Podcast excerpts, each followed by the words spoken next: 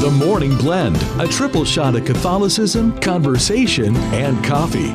David and Brenda start your day with a fresh cup of joy and inspiration, whether it's through interviews, news, music, or prayer. It's all viewed through a Catholic lens. It's the Morning Blend on the bridge between your faith and everyday life.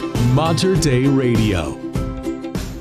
And a very good Monday morning to you, March 27th, 7 a.m. David and Brenda with you on the Morning Blend as we begin this last week of March. The la- Incredible. we're marching through March. You know, I'm here, but my mind is on spring break. Is it uh, now? Lots of people on spring break this week in I the know. Portland area. That's right. Yeah, the Oregon kids, uh, school, spring break this week. Your week is next week. Next week. Yeah. Yeah, which is interesting. I don't ever remember that Holy Week and spring break aligned in the Vancouver School District, Evergreen School District. Huh. But that's actually how it uh, works out. Because, I mean, when the kids were in Catholic school, they always had Good Friday off. But once the kids got into high school, we as parents, uh, we pulled them out of school for Good Friday. Mm-hmm. Oh, We just okay. called in and said, for religious purposes, our children are not going to be in school today because that was a day focused on church. Sure. Uh, it doesn't have to happen this year. Yeah.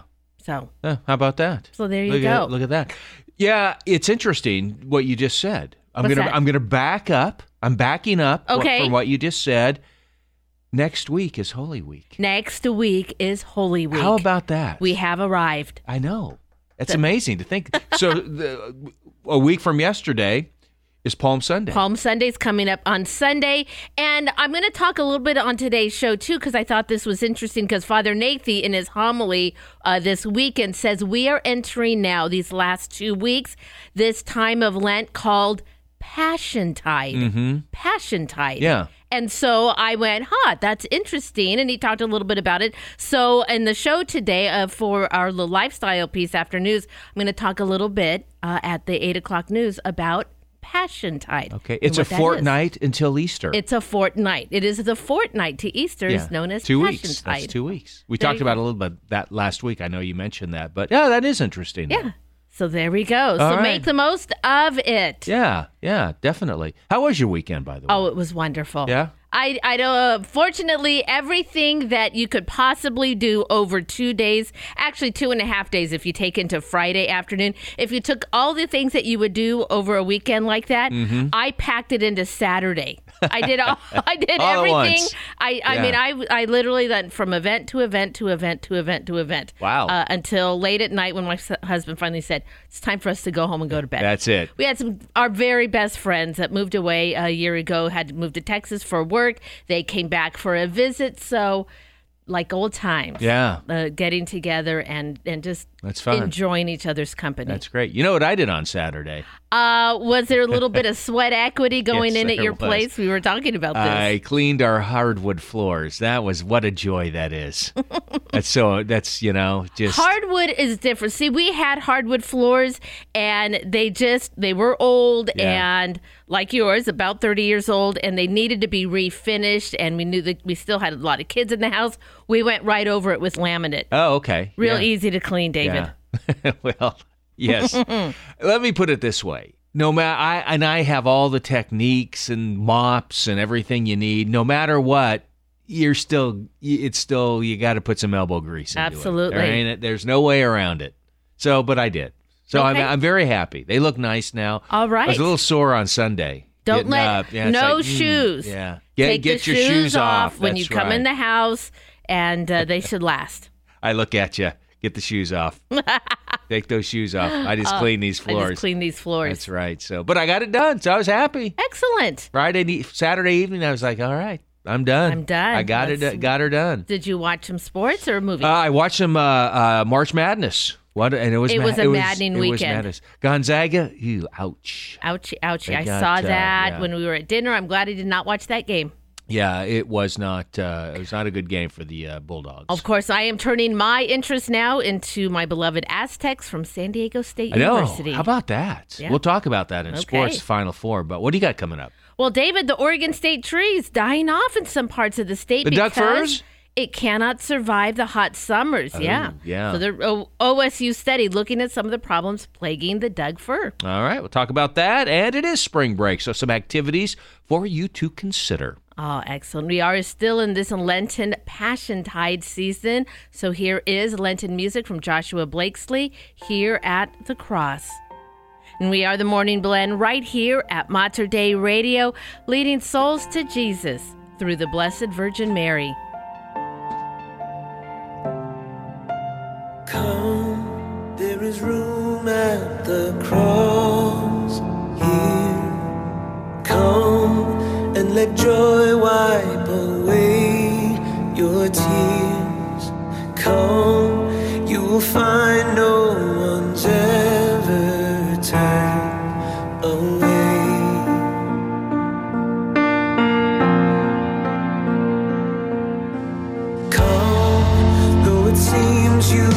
have wandered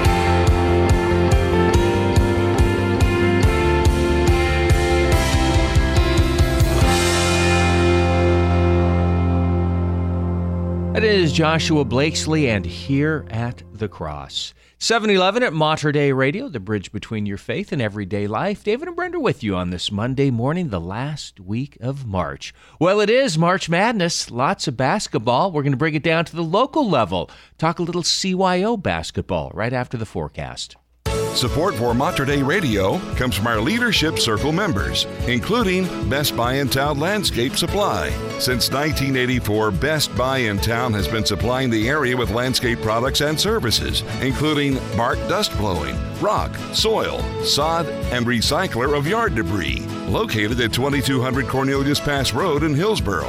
Online at bestbuybark.com or 503 645 6665. This is Brother Louis Marie de Montfort. Please join me in the morning offering. In the name of the Father, and of the Son, and of the Holy Spirit. O Jesus, through the Immaculate Heart of Mary, I offer you my prayers, works, joys, and sufferings of this day, in union with the holy sacrifice of the Mass throughout the world. I offer them for all the intentions of your Sacred Heart, the salvation of souls, and in reparation for sins committed against the Sacred Heart of Jesus and the Immaculate hearts of Mary. Amen. In the name of the Father, and of the Son, and of the Holy Spirit. Amen. Support for Mater Dei Radio comes from our Leadership Circle members, including the Catholic Youth Organization and Camp Howard. CYO offers local youth positive sports activities throughout the school year and summer camp programs at Camp Howard near scenic Mount Hood.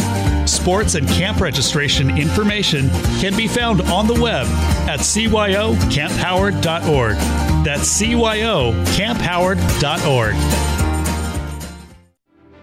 This Lent, Mater Dei Radio is teaming up with Ave Maria Press for the dynamic program Return. Join Father John Burns on the Hail Mary Media app as he guides you through prayer and meditation into a fuller experience of Easter's joy. And that's what I wanted to carry through the journal is the desire of God, not just that we would turn away from sin, that we'd come back, but that the return would be wholehearted. But the why for all of our Lenten practices really has to be for love, especially in view of a turning from sin and coming into communion with Jesus, who was in love with us and is trying to draw us into that divine embrace. Journey through Lent with the Hail Mary Media app. Download it now by searching Hail Mary Media in the App Store, Google Play, or go to materdeiradio.com for more details. And prepare for the fullness of Easter's joy with Father John Burns and the Return program on the Hail Mary Media app from Mater Dei Radio, the bridge between your faith and everyday life.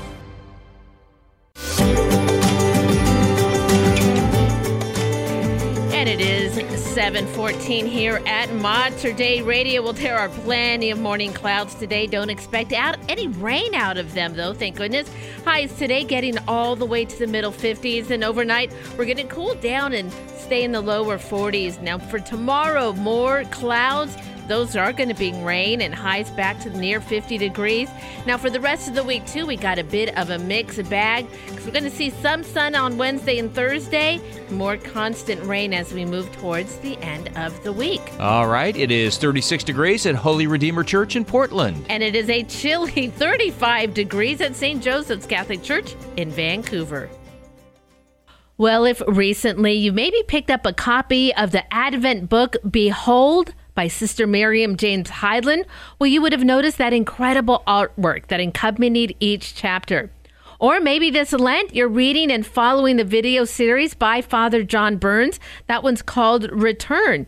And you would also see that same familiar artwork.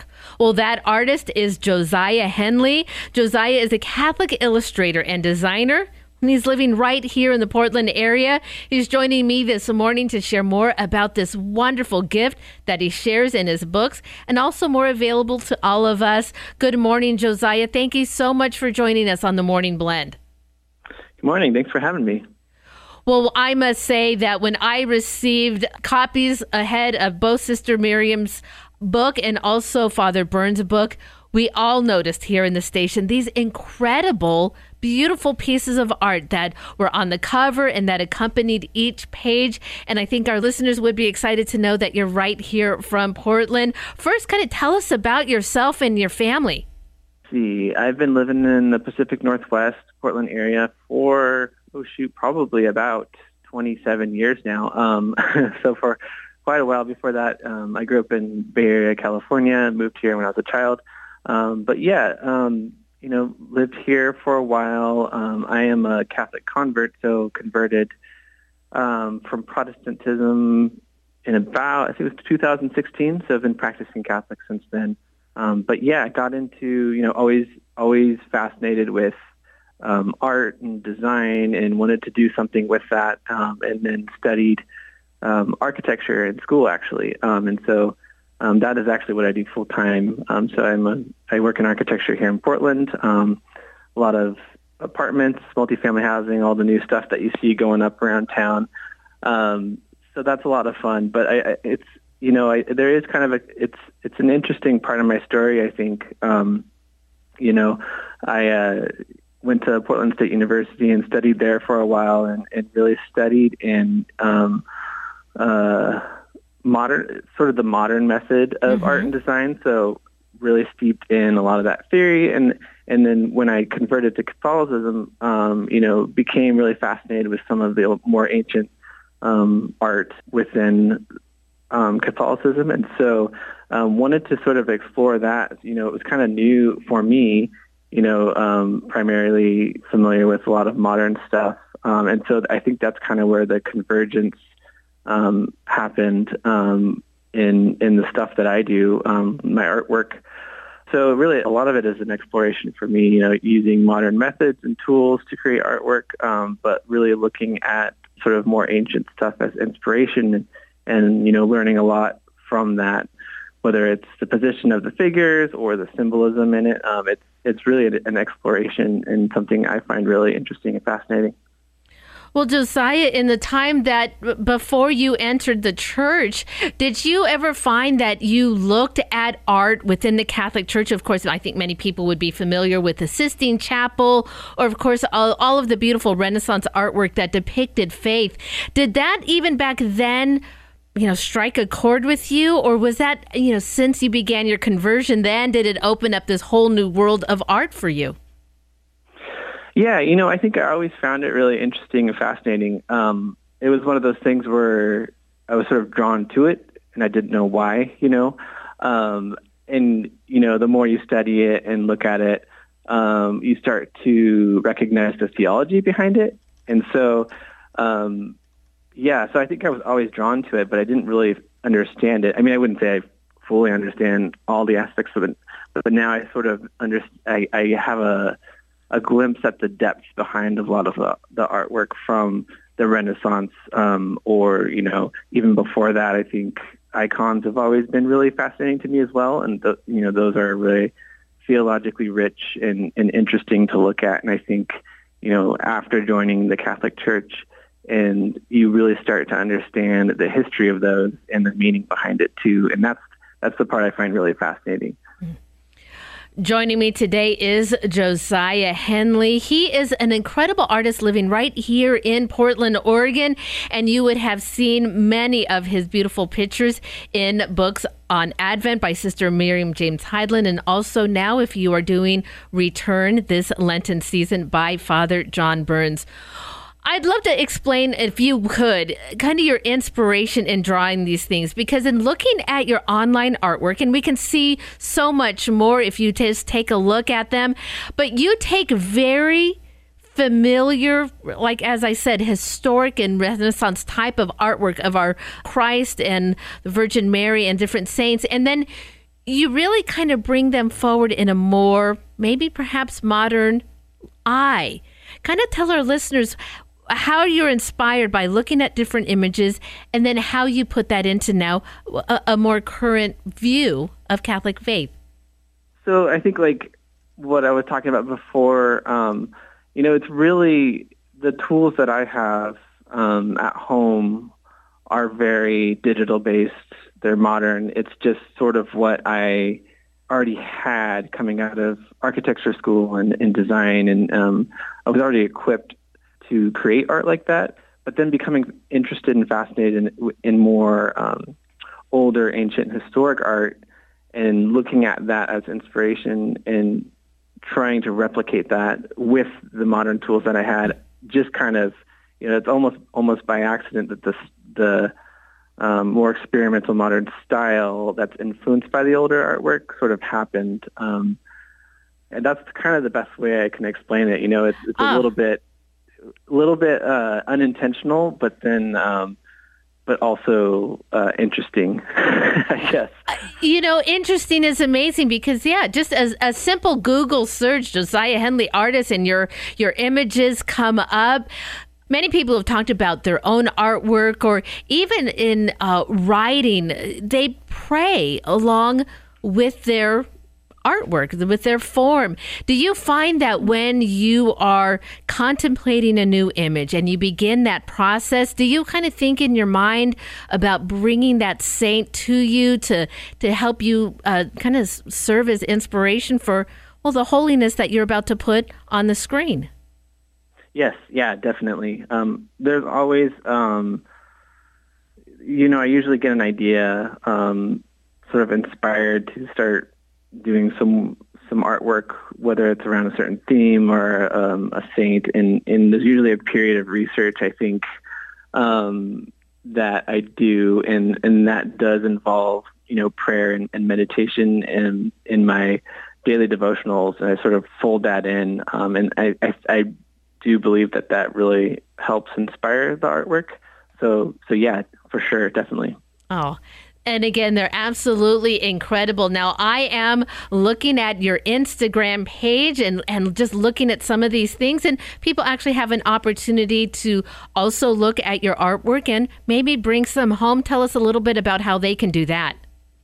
Sure, yeah. Um, so I am on Instagram. I'm not very good at curating it or, or keeping up on the marketing aspect of that. Um, it's not a particular skill set of mine, but I do my best. Um, and you can find that. Um, it's so the the shop name is Heart of Jesus, and that's I E S V S. So it's the Latin stylized version of Jesus, and so it's heart underscore of underscore Jesus. So that's how you find me on Instagram. And from there, there's a link that goes to my Etsy shop where you can buy um, prayer cards, uh, prints, and some other um, fun stuff with my designs on it. So, yeah. Oh, I encourage all of our listeners to go straight to your computer today and look these up. Again, it's incredible art by Josiah Henley. Well, Josiah, I really appreciate your time today. Thank you so much for sharing it with us, and thank you for sharing this gift of your art with all of us to see. Yeah, thank you. So again, that is Josiah Henley. To make that much easier for you to find, I'm going to put a link to where you can get to Josiah's Instagram page and also where you're going to be able to find his Etsy store where you can actually purchase some of these materials for yourself. You're going to find those links on the podcast of this interview, materdeiradio.com and the Hail Mary Media app. And it is 724 at Mater Dei Radio. David and Brenda with you on the Morning Blend this Monday morning, last week of March. Exactly, Brenda. Three weeks from today. Oh yeah, three Three, three weeks. Three weeks from today, it is Mater Dei Radio's 2023 Spring Share-a-thon. We really enjoy these. We have an opportunity to bring in guests. We have volunteers coming in answering phones, and it's an opportunity for you, our wonderful listeners, to make a pledge to support Catholic radio. Again, it is Seek the Truth. That's the theme for this year's 2023 Spring Share-a-thon, April 17th through the 21st. You can learn more on our website at materdeiradio.com or through the Hail Mary Media app. Support for Mater Radio comes from our Leadership Circle members, including Dr. Mark Bianco, family dentist. Dr. Bianco practices family dentistry in the neighborhood of 122nd Avenue and Stark Street in Southeast Portland. Dr. Bianco, family dentist, online at biancodentistry.com or 503 252 1722. That's 503 252 1722. Support for Mater Dei Radio comes from our Leadership Circle members, including Ernesto's Italian Restaurant, a place to celebrate life's moments. Ernesto's offers full service dining, banquet facilities for groups of 15 to 180, catering, takeout, and large order delivery, featuring traditional Italian dishes with Chef Marco's inspired modern entrees and weekly specials. Ernesto's Italian Restaurant, 8544 Southwest Apple Way on Beaverton Hillsdale Highway next to Jesuit High School. Is God calling you to do something different with your life? Join Mater Dei Radio's team as our new grant writer. Shape the future of Catholic media through this dynamic part time position, offering you competitive pay and an exciting opportunity for remote work with flexible hours to suit your schedule. Get more details on the grant writer position and how to apply at materdeiradio.com. That's materdeiradio.com to join us on the bridge between your faith and everyday life at Mater Dei Radio. Morning may have broken, but don't fret. David and Brenda can fix it. The Morning Blend on the bridge between your faith and everyday life. Mater Dei Radio. 727 at Mater Dei Radio. And did the pandemic affect your walking? Interesting new study out on steps. We'll have that for you in the news. And hot summers seem to be taking its toll on our beloved Doug Fir. I'll have that story for you right after this. It is Tori Harris and Hearts One Stone.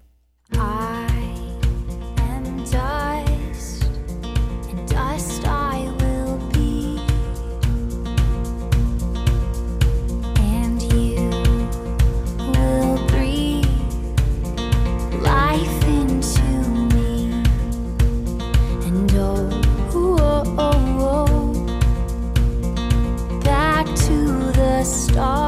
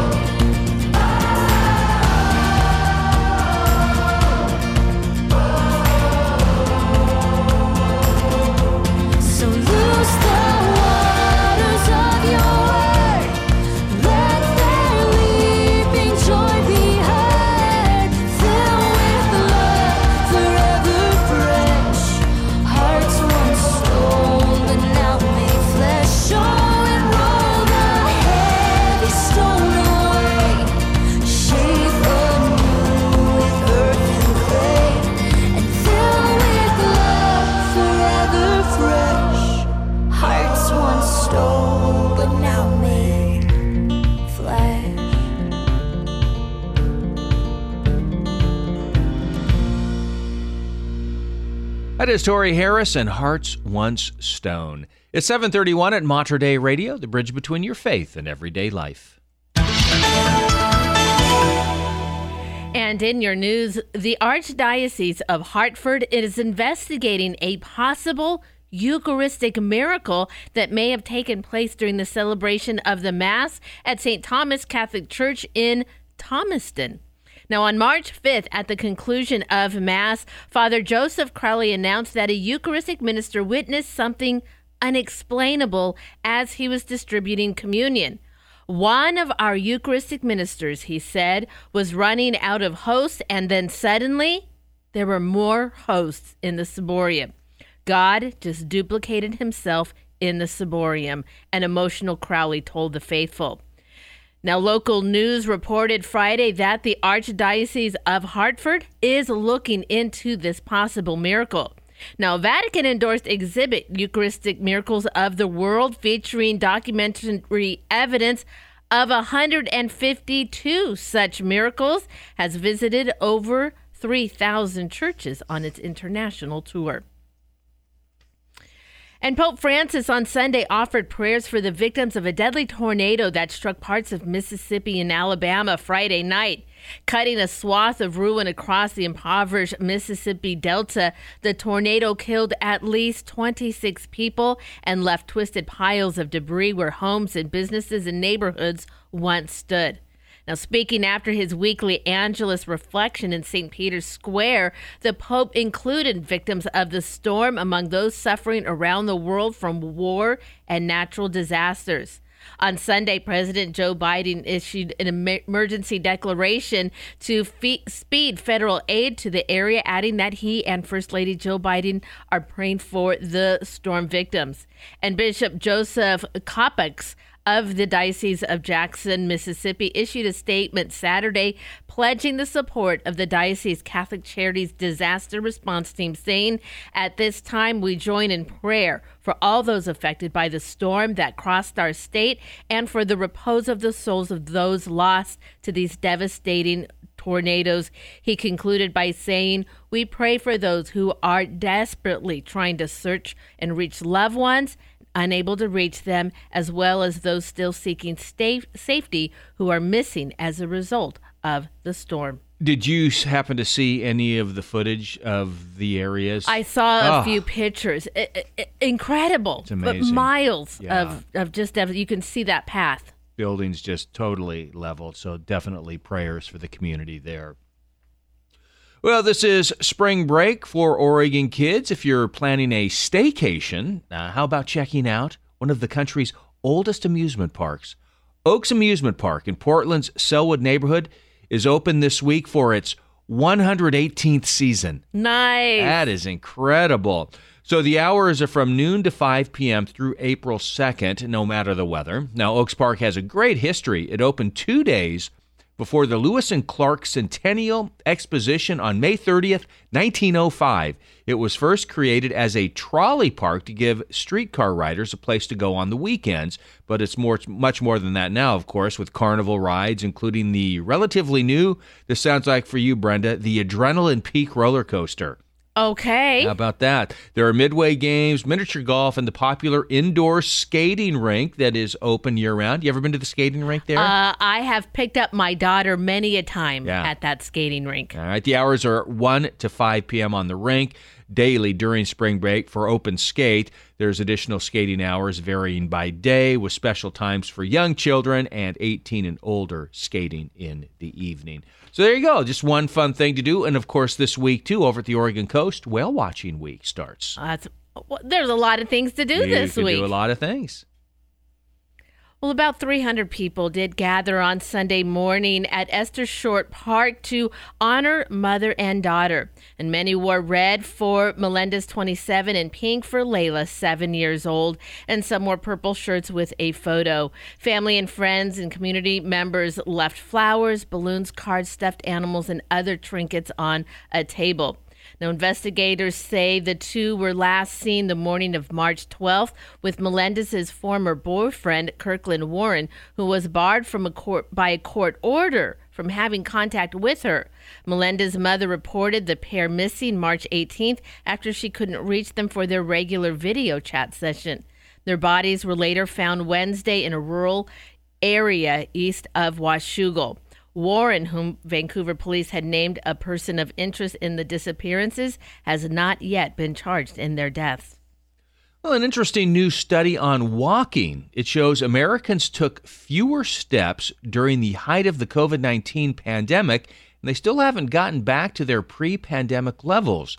Study used data from 6,000 participants who wore activity trackers for at least 10 hours a day for multiple years. The results showed that people who took the fewest steps were socioeconomically disadvantaged, under psychological stress, and not vaccinated. Age made a difference as well, but in an unexpected way. People over 60 were not impacted by the pandemic, the study found. They continued to keep their steps up. It was younger people between 18 and 30 whose steps counts were most impacted. Why steps are important, an earlier study found that overweight people could lower their risk of obesity by 64% by increasing their steps taken from about 6,000 steps to 11,000 steps Okay. per day. 11,000. Yeah. I mean, you think about younger people, of course, kids that were on college campuses or in Yeah. high schools. You think about the number of steps they take walking Right. around campus, running around to find their friends, out to pee, that kind of thing. Same with college students. Right. And they walk clear across the campus to get to classes, but when the shutdown happened, well, Yeah. so did the steps. Well, the Oregon state tree is dying off in some parts of the state because it can't survive the hot summer. Now, many trees dying off in parts of the Klamath Mountains in southwestern Oregon. Many trees, uh, Max Bennett, an Oregon State University Extension forester, led a recent study which estimated approximately a quarter of a million Douglas firs has died off between 2016 and 2019, with the die off getting worse in the years since. And the prevailing theory is that wildfires have cleared the way for Doug fir trees to take root in new places, specifically lower elevations, hotter and drier areas. Now, Bennett explained when a drought comes along, well, the tre- trees get particularly stressed for lack of moisture. And then they become vulnerable to various types of insects, and the insects get into the trees and basically fill, uh, finish them off, he said. Now, that die off leads to a spiraling downward as the dead or dying trees add to a buildup of fossil fuels for the forest for the next fire. The forester said the good news is, though, there are still tens of millions of Douglas firs in forest lands across the strait. That said, the loss of the affected firs is significant, along with increased risk of fire. There is the loss of timber, loss of habitat, and the danger of dead trees around homes, trails, and roadways. Hmm. Well, in sports, after a weekend of Elite Eight games, the Final Four is set for the NCAA men's college basketball tournament, and there are no top seeds left. Madness, David. It's madness, just I'm madness. telling you. In fact, the highest seed remaining is UConn. It's a four seed. The Huskies will face fifth seed Miami on Saturday. The other Final Four game is fifth seed San Diego State against ninth seed Florida Atlantic. If you had in your bracket San Diego State against Florida Atlantic in the Final Four, congratulations, because you're the only person probably who did. I what was I? Of obviously, I've heard of the Aztecs, our Yeah. hometown university. What was Florida? What Florida Atlantic. Florida Atlantic? So they're out of Boca Raton. Oh, lovely. there you go. Lovely area. So that's your final four. Uh, University of Oregon basketball team, the women's basketball team, battled Washington yesterday in a great eight game of the WNIT, and it was the Huskies coming out on top, 63 to 59 in Seattle, ending the Ducks season. And in the NBA at Oklahoma City last night, the Portland Trail. Portland, let me say that. The Portland Trailblazers. That's them? That's them. Fell to the Thunder 118 to 112 with a record of 32 and 42 now. The Blazers playoff chances, eh, eh pretty much done. Over? Yeah, pretty much over. Blazers are at New Orleans tonight. Well, traditionally, the final two weeks of Lent in the Roman Rite are used as an immediate preparation for the sorrowful events of the Easter drama. It is a period of time to focus more and more on the passion and death of Jesus and so accompanying him on his way to Calvary. For several centuries, the fifth Sunday of Lent, that was this past Sunday, was known as Passion Sunday and marked the beginning of a special subseason called Passiontide, which extended up until Holy Saturday. Now, during this time, the church's liturgy became more somber and sorrowful mood was reflected in the various practices that occurred in the liturgy. Now, the most obvious example of a more somber mood was the veiling of statues and images, which remains an optional practice for in the current Roman Missal. And it says in the Diocese of for the United States, the practicing of covering crosses and images throughout the church from the fifth Sunday of Lent may be observed. Crosses remain covered until the end of the celebration of the Lord's Passion on Good Friday, but images remain covered until the beginning of the Easter Vigil. So Palm Sunday was seen as the second Sunday in Passiontide and is currently listed on the liturgical calendar, though, as Palm Sunday of the Lord's Passion. And it is on this day that the Passion narrative is read. The longest Sunday gospel reading, David. So be ready for that one. Yep. The church beckons us on Palm Sunday to look towards the cross and see Christ's immense love for us, sacrificing himself for our sins. It's a preview of what is to come on Good Friday. Uh, this Sunday's uh, gospel reading pretty long too. It was long. Of course, we heard Yeah, about Lazarus. Lazarus. That's right. Yep, that's Yeah. right. So, uh, but no, the Passion of the Lord not to be outdone. That's oftentimes when they have the different people reading the parts Right. too. Yeah, that's right. Yep. So be ready for that one. It's time to find out what's going on in our Catholic community. And this Tuesday at 7 o'clock is Family Information Night for Chesterton Academy of the Blessed Pier Giorgio Frassati. It's happening at Aquinas Hall at Holy Rosary Church. This information night will be a great chance for interested families to meet the Chesterton Academy team, hear about its classical Catholic curriculum, and meet other interested parents. You can find more details and register for the event please go to our community calendar, materdeiradio.com, and the Hail Mary Media app. Well, Julia Onderko, host of Your Next Mission from God. She's going to join us next, right after the forecast. Support for Mater Dei Radio comes from our Leadership Circle members, including Best Buy in Town Landscape Supply. Since 1984, Best Buy in Town has been supplying the area with landscape products and services, including bark dust blowing, rock, soil, sod, and recycler of yard debris. Located at 2200 Cornelius Pass Road in Hillsboro. Online at bestbuybark.com or 503 645 6665. Join Mater Dei Radio and Father Eric Anderson in a prayer to Saint Joseph. In the name of the Father, and of the Son, and of the Holy Spirit. Amen. Saint Joseph, you are the chaste and loving spouse of the Virgin Mary, the foster father of Jesus, the protector and provider of the Holy Family and all families. We have complete confidence in your loving care for new life and in your fidelity to the family. We commend our efforts to your prayers and protection. Help us always to defend the gift of human life, that it may grow to the abundance of eternal life promised and bestowed on us by your Son, our brother, Jesus Christ. Amen. In the name of the Father, and of the Son, and of the Holy Spirit. Amen. For more prayer resources and to let us know how we can pray for your intentions, please visit materdeiradio.com. Holy Family Catholic Clinic is a proud member of Mater Dei Radio's Leadership Circle. Located at 21810 Willamette Drive in West Linn, Holy Family Catholic Clinic is Christ centered and provides superior, compassionate, life affirming health care to patients of all ages. Holy Family Catholic Clinic offers medical services that are in adherence to Catholic moral teaching and bioethics, honoring the sanctity of life from conception to natural death. Learn more at holyfamilyclinic.com. That's holyfamilyclinic.com. Do you want to live a truly authentic Catholic life? This is Deacon Harold Burke Sivers, and Monday nights at 7:30, Ken Hellenius and I team up for Living Stones. This dynamic weekly show will help you deepen your relationship with Christ and His Church with practical ways that you can grow in faith, participate more fully in the liturgy, and practice charity towards all. Join us for Living Stones, Monday nights at 7:30 on Modern Day E Radio, the bridge between your faith and everyday life.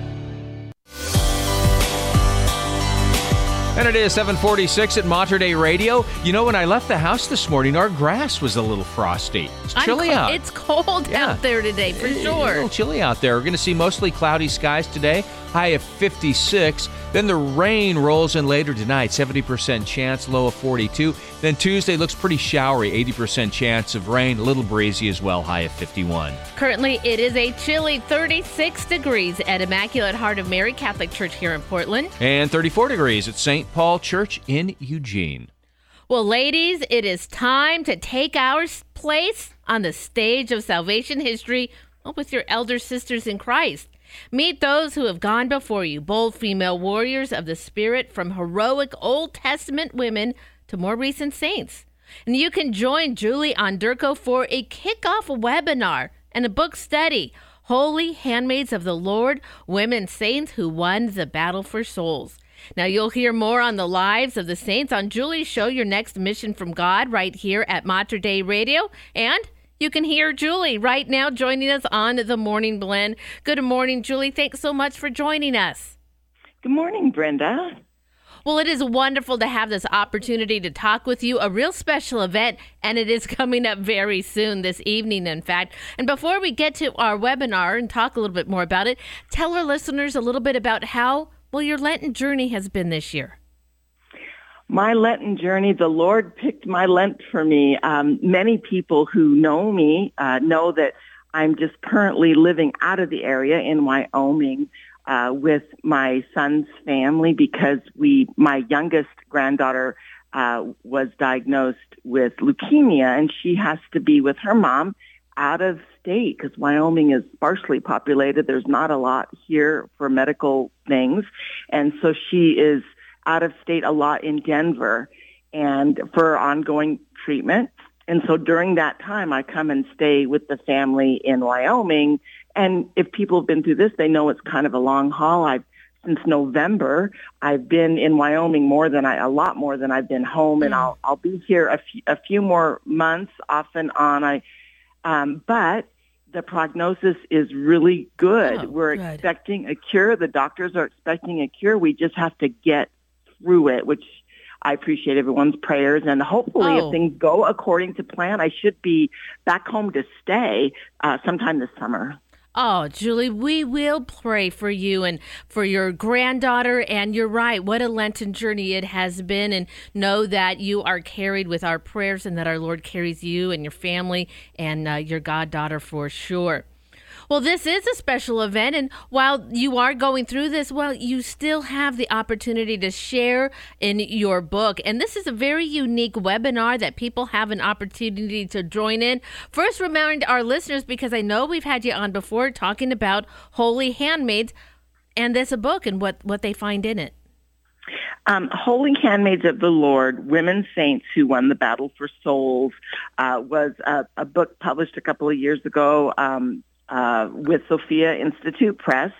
And it, it's, um, well, I've talked about it on the show, but it's a little bit unique in my opinion that it's really for this day and time for women to uh, understand their unique identities in the Lord. We've, we've just lost our place, all of us in society, you know, we don't even know who we are. And it's like, get back to who you really are and join our Lord in the mission to save souls. And that's the mission of the church. And we have a place to play in it. And I was so thrilled, Brenda, just out of the blue, I received an email from uh, Thea Parsons. She's uh, with Women of Grace, and she let me know that they have they do a book study regularly, and they had chosen this book for their next study, which will start in April.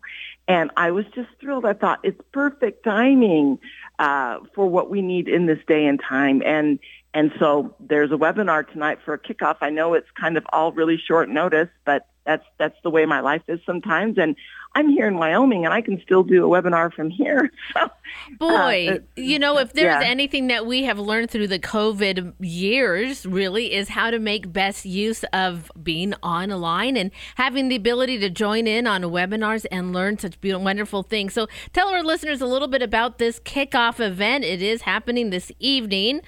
Uh, it starts at 7:30 Eastern Time. That's 4:30 right here in the Portland area. So how is this little evening going to go? Because it's just as you said, a little kickoff to a further study. Well, the study begins, I believe, April 10th, and it would be a weekly meeting with women across the nation who meet via Zoom. And that's pretty cool to, to meet your the nation and go through this study, uh, which will be led by Susan Brinkman. I don't know if anyone's familiar with her, but she's a regular with Women of Grace. And um, so this is the kickoff webinar. And uh, how it works is that if you've joined the book study and paid to join, it's free. The webinar, though, if you just want to join it, if you go to Women of Grace and go uh, to their store, you can actually purchase just the webinar only, and that would be twenty dollars to join the webinar.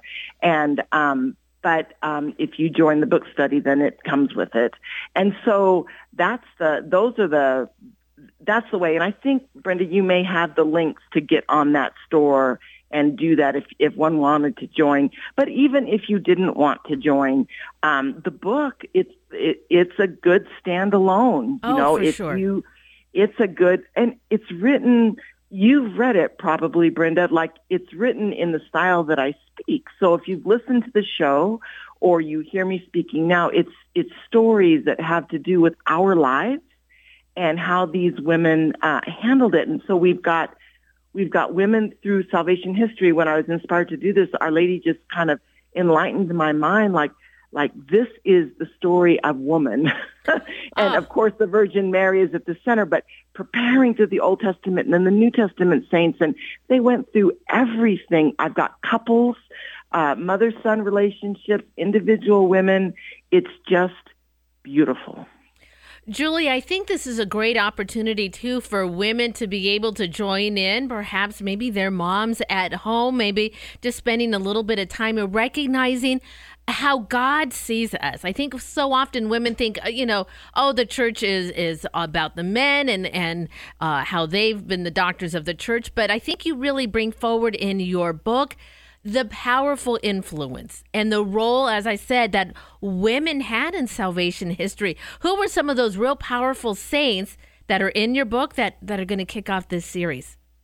Well, there's there's um, Judith from the Old Testament, which is amazing, a story of bravery using all what we would say are the gifts of the Holy Spirit to bring forth the Lord's will to save the people. Esther, who demonstrates that at risk of her own life, mm-hmm. she goes to the king to get salvation for the people. So women have always been involved in going to the king and making sure he knows for the salvation of of of God's people, the Israelites in the Old Testament. This is this is crazy nuts the way it is. And then you think too, the Virgin Mary's center, it's all leading up to her as the as the primary archetype. But even symbols like the um, Ark of the Covenant, which always led the people in their holy war. And she's the Ark of the New Covenant, and it's explained in the book how. But I mean, most of your listeners understand that. Oh. But it's like, oh my goodness, we're leading up to Mary, and then after Mary has has made her her scene her, her entry onto salvation history, she continues, but then her daughters follow her through the saints, and their stories are incredible. We've got uh, Jane de Chantal and Francis de Sales as a couple. Um, you know, he he was they're both religious, but together moving God's mission forward. Um, Zélie and Louis Martin, Teresa's parents. That's a story. I'm telling you, Zélie is an unbelievable. Oh. She went through it all. She went For She sure. went through it all, and she struggled like we do. Uh, struggled with unforgiveness and all those things that we struggle with. Hers is a great story of inspiration for anybody. And then, of course, those great individuals like like Joan of Arc and Oh. Faustina. Oh, Um, it's going to be just wonderful, Julie, and, and how exciting to be able to not only do this webinar, this kickoff event, but women around the area and around the country should join in on this fantastic book study. It's going to be a great way to keep up any of these Lenten kind of studies that you have been doing, and don't let it end at Easter. Keep it going, and this would be a great opportunity to do that. Julie, wow, I just really appreciate you taking out time to talk with us this morning. And again, as we said in the beginning, prayers for you and your little family. And uh, we uh, look forward to the time when you can come back to Portland, be with us in studio. God bless you. God bless you. I look forward to coming back too. Thanks so much, Brenda. Thank you too, Julie. And it is 756 at Mater Dei Radio. Well, if you haven't done so yet, please consider downloading our free Hail Mary Media app. All the details on our website. The free app will give you access to our exclusive audio, video, and text prayer library. You can tune in to live broadcasts of Mater Dei Radio. You can even sign up for customized prayer reminders, and so much more. A lot of Lenten resources as well. It's Mater Dei Radio's free Hail Mary Media app. Details on our website at materdeiradio.com. Support for Mater Dei Radio comes from our Leadership Circle members, including Dr. Mark Bianco, family dentist. Dr. Bianco practices family dentistry in the neighborhood of 122nd Avenue and Stark Street in Southeast Portland. Dr. Bianco, family dentist, online at biancodentistry.com or 503 252 1722. That's 503 252 1722. The bridge between your faith and everyday life. This is Mater Dei Radio. KBVM Portland, Salem, Vancouver. KMME Cottage Grove, Eugene, Springfield. Translator K235BF, Eugene. And streaming at materdeiradio.com. This is Archbishop Alexander Sample of the Archdiocese of Portland in Oregon, inviting you to join me for the Voice of the Shepherd. I always look forward to our time together to discuss issues that matter most to our families and to the church. Catch the voice of the shepherd with Portland Archbishop Alexander Sample and me, Dina Marie, your host, each Tuesday night at 7:30, Saturday afternoon at 3:30, and Sunday morning at 7:30 on Mater Dei Radio, leading souls to Jesus through the Blessed Virgin Mary. Grab some coffee and take the morning blend with you anywhere you go. Listen to the podcast at materdeiradio.com. And it is 758 at Mater Dei Radio and a good night for stargazers. We'll tell you about it in the news. And Pope Francis says it's time for all of us learn how to walk. I'll tell you what he means coming up right after Awaken the Saint. Hey everyone, I'm Sophia with Awaken Catholic, and this is Awaken the Saint. If you feel like you've never had enough time to do all the things you want to do, then join the club. You might also be a little flabbergasted by the life of Blessed Francesco Faà di Bruno, who was, among other things, a renowned mathematician, composer, priest, and philanthropist. Francesco's life began in 1825 in Alessandria, Italy, as the youngest of 12 children. His parents were strong in their faith, affluent, and generous to the needy, which created an environment where he was blessed with a happy childhood. Most of Francesco's education happened at home until he lost his mother at nine years old. Soon after this, he began his formal schooling, eventually entering the Royal Military Academy of Turin in 1840 and settled his sights on a career in the army. When the First Italian War of Independence broke out in 1848, Francesco joined the fight. He found some success and was promoted to captain in 1849, but after a terrible defeat at the hands of the Austrians, in which many of Francesco's comrades died and he barely escaped with his own life, he decided the military wasn't for him. From 1850 onward, Francesco settled in a life of learning, studying mathematics in Paris.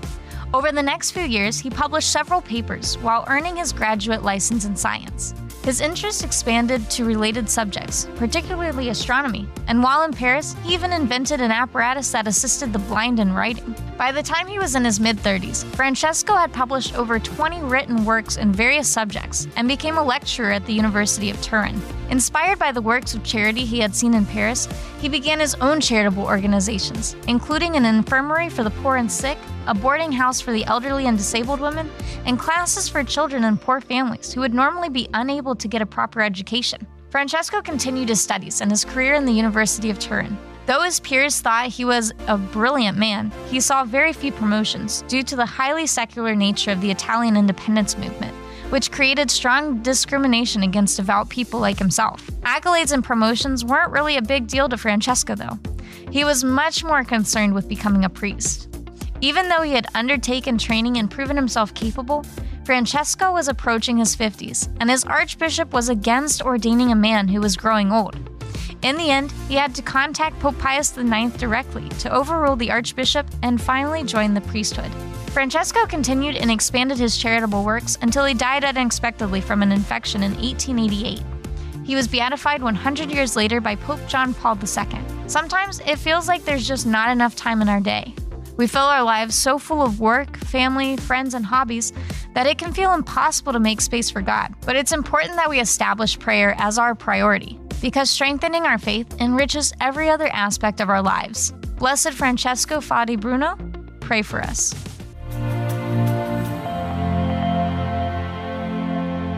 That is Awaken the Saint. For more information about the saints or to download some Lenten resources, please download our free Hail Mary Media app. Details at materdeiradio.com. It's 801.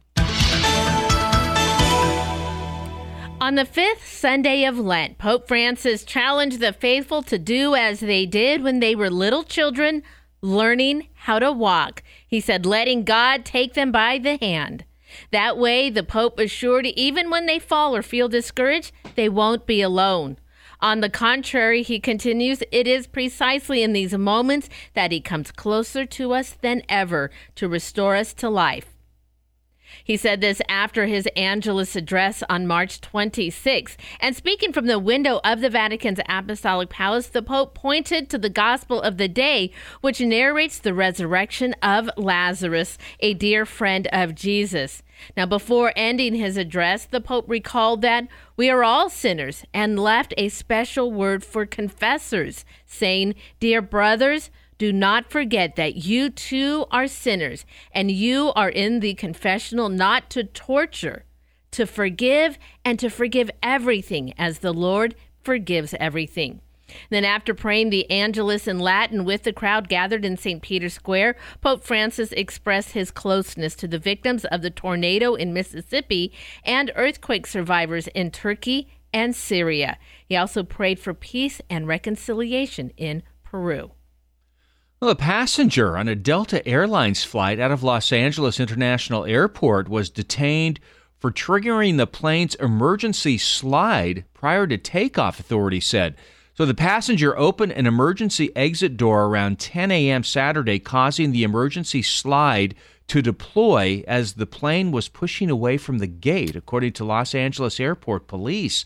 Now, the person was not arrested but transported to a local hospital Oh, no. for mental evaluation, according to airport police. So, Flight 1714 was scheduled to fly to Seattle. Delta said in a statement the aircraft was holding to taxi for takeoff when the passenger exited the aircraft and was initially detained by Delta staff ahead of being arrested by local law enforcement. The aircraft returned to the gate and passengers were put on another plane. The FBI was then notified. Man, uh, That's that would be frightening. yeah, at least it was on the ground. Yeah, well, yeah. exactly. So anyway, Ah. yeah. Well, North Carolina based First Citizens will buy Silicon Valley Bank, the tech industry focused financial institution that collapsed earlier this month. Now, customers of SVB will automatically become customers. First Citizens, which is headquartered in Raleigh. Now, the 17 former branches of SVB will open as First Citizen branches today, the FDIC said. Now, the ba- these S- SVB, based in Santa Clara, California, collapsed on March 10th after depositors rushed to withdraw money amid fears about the bank's health. It was the second largest bank collapse in U.S. history after the 2008 failure of Washington Mutual. Then, two days later, New York based Signature Bank was seized by regulators in the third largest bank failure in the U.S. In both cases, the government agreed to cover deposits, even those that exceeded the federally insured limit of $250,000, so depositors were able to access their money. New York Community Bank agreed to buy a significant chunk of Signature Bank in a $2.7 billion deal just one week ago. All right, we talked a little bit about this last week, but I wanted to give a reminder to all you stargazers I'm looking. out there. Tomorrow night, you have the opportunity to be treated to a rare celestial event, providing the weather is uh, cooperating. The planets of Jupiter, Venus, Mars, Mercury, and Uranus will all be located near one another in the same place in a rare alignment. The Cosmet event will take place in the evening just after sunset. So I think sunset now is right around 7:30ish in that time frame. That's when the five planets will be visible. Now the planets won't be visible in a straight line, but instead they'll be in like an arc formation alongside the moon. So locate where the moon is.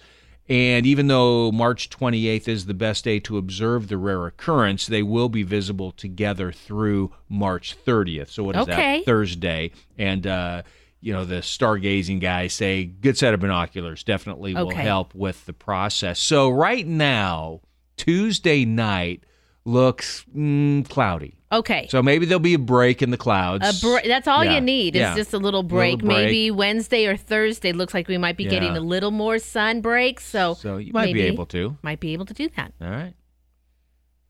Well, it comes with the territory as a driver. If you've got a car, well, you're going to have to take it in for routine maintenance and sometimes get a problem fixed.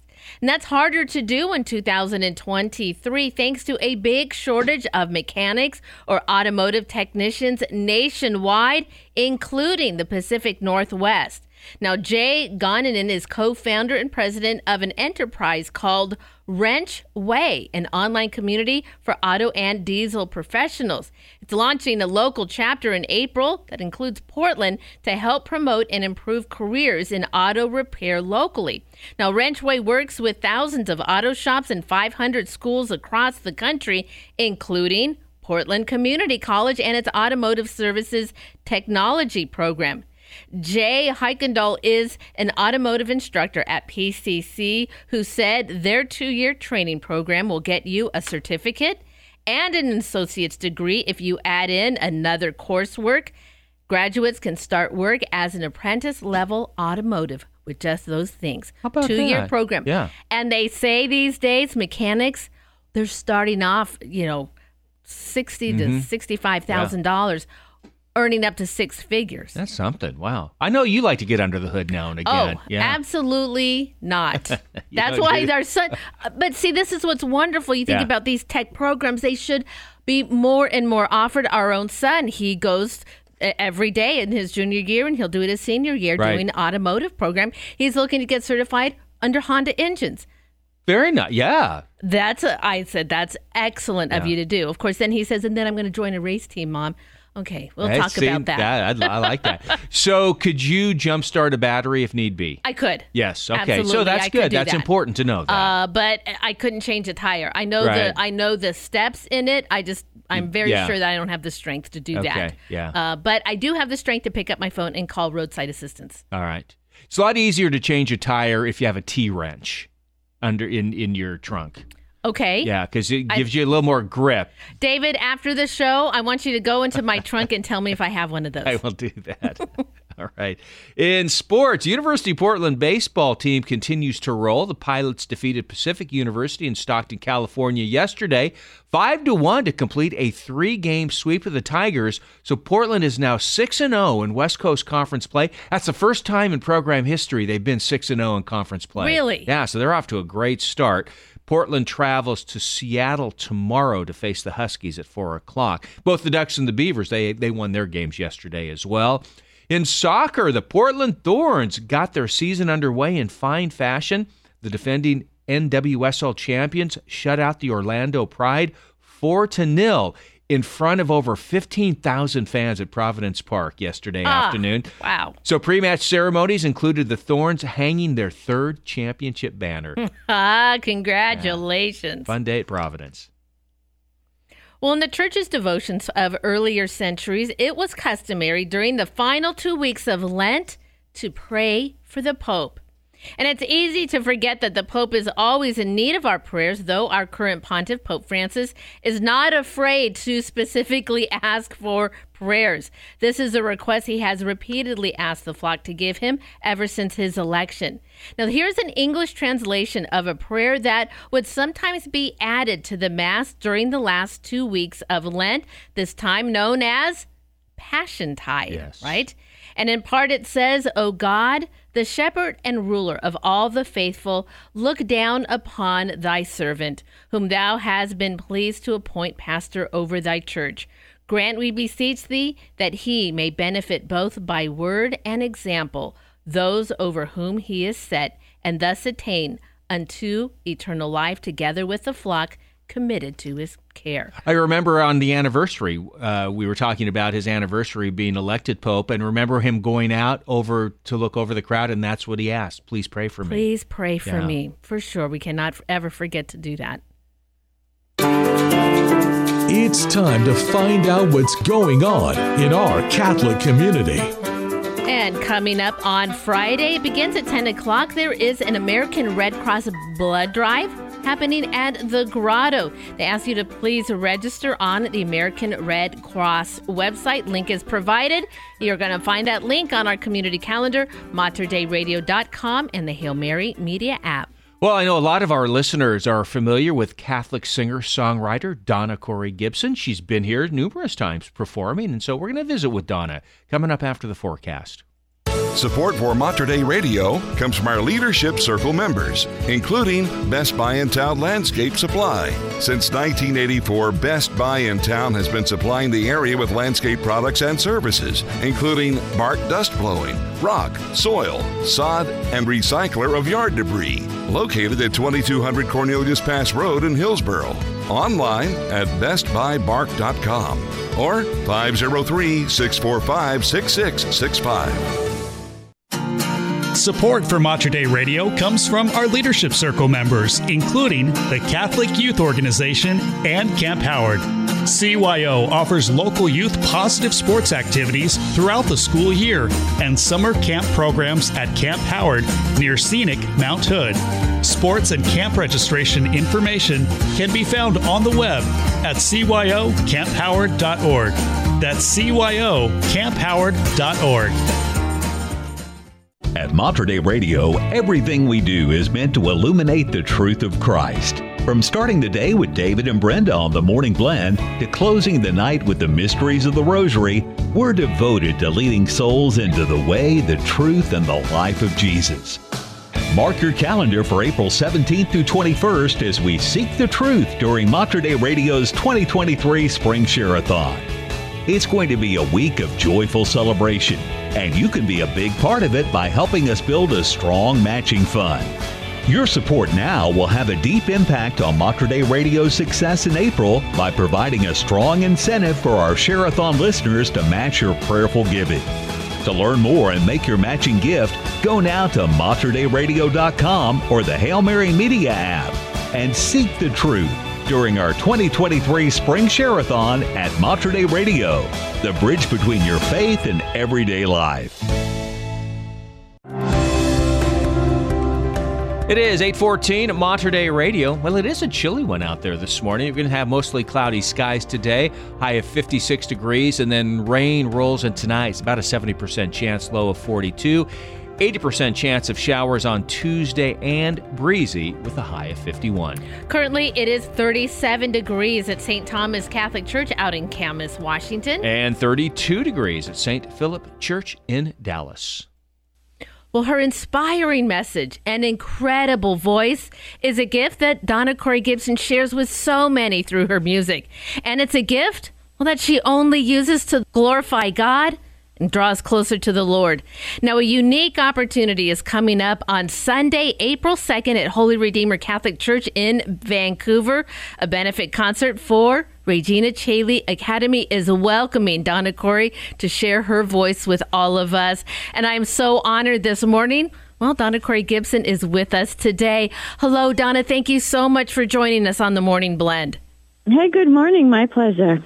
Well, we are just so excited to play host to you. In fact, as we were preparing for our interview, I shared with you that my husband is a permanent deacon, and we are, in fact, parishioners at Holy Redeemer Church. Wow. So I just know how excited the community is to welcome you, and so many here in the Portland area, too. Of course, we listen to your beautiful Divine Mercy Chaplet on the air every week. So I was very surprised when getting things ready that you really started out in secular music, but God said, nope. Your voice is a gift I've given to you, and I want to use it to glorify me. Kind of tell our listeners how you started in one direction and how God's path will lead you in another. Well, our, I think this is Our Lady. She had her thumb on me from a very young age. And before I left for New York, I went ahead and I read some books on her apparitions. It started with the Fatima Crusade book that I found in the back of a church. So you never know what your little act of kindness and your little evangelization, you might not be able to speak, but you can leave little pamphlets and booklets and you just never know who's going to read it. And me, as a young 21 year old, I read the Fatima story for the first time and I was very affected by it. And so I kept Our Lady with me very close. I read more of her apparitions, started wearing a miraculous medal, and, and I moved to New York. Again, my name is Donna Marie, so that's the Lady Mary. I was named for Mary. I was baptized in the Feast of Mount Carmel. So I wanted to pursue secular music because ever since I was a little kid, that's all I did. I sang with Pavarotti, sang in a punk rock band, recorded three albums before I even moved to New York. I had a production deal with a producer from Arista Records, the same label as Whitney Houston, and I got out of that recording contract because I didn't like the music. wow. Didn't res- and he just let me out, and I started writing my own things. And you know, party tunes. Just everybody likes to cut loose on a Friday night. You know, dance or whatever, or love songs. Everybody loves a good love song. But really, I I found that love songs were they're so idealistic. Nobody can really um, meet that mark except Jesus. And and party tunes, while not evil, they're not good either. They're a distraction from the one true goal, which is to love God with all your heart, all your mind, all your soul, and all your strength. And I realized what I was doing was distracting or lukewarm. And you know the scripture, I would rather you be hot or cold. But since you are lukewarm, I will spit you out of my mouth. And I did not want to be spit out of the Lord's mouth. So I decided to stop writing songs uh, that would distract people from the goal of heaven and you know, because the enemy would just love to keep us distracted and so that we forget why we're here. And we are here as a church militant to win souls, to get to heaven and to bring as many souls with us as possible. So I decided to start singing prayers. Uh, that way a prayer gets stuck in your head and then you're singing it all day long and you're affecting eternity all day long. Hopefully, if you're paying attention, you're you you got your mind in the right direction and you're maybe keeping the presence of God even while you're working. And um, it's a great way to evangelize. I, I mix it up.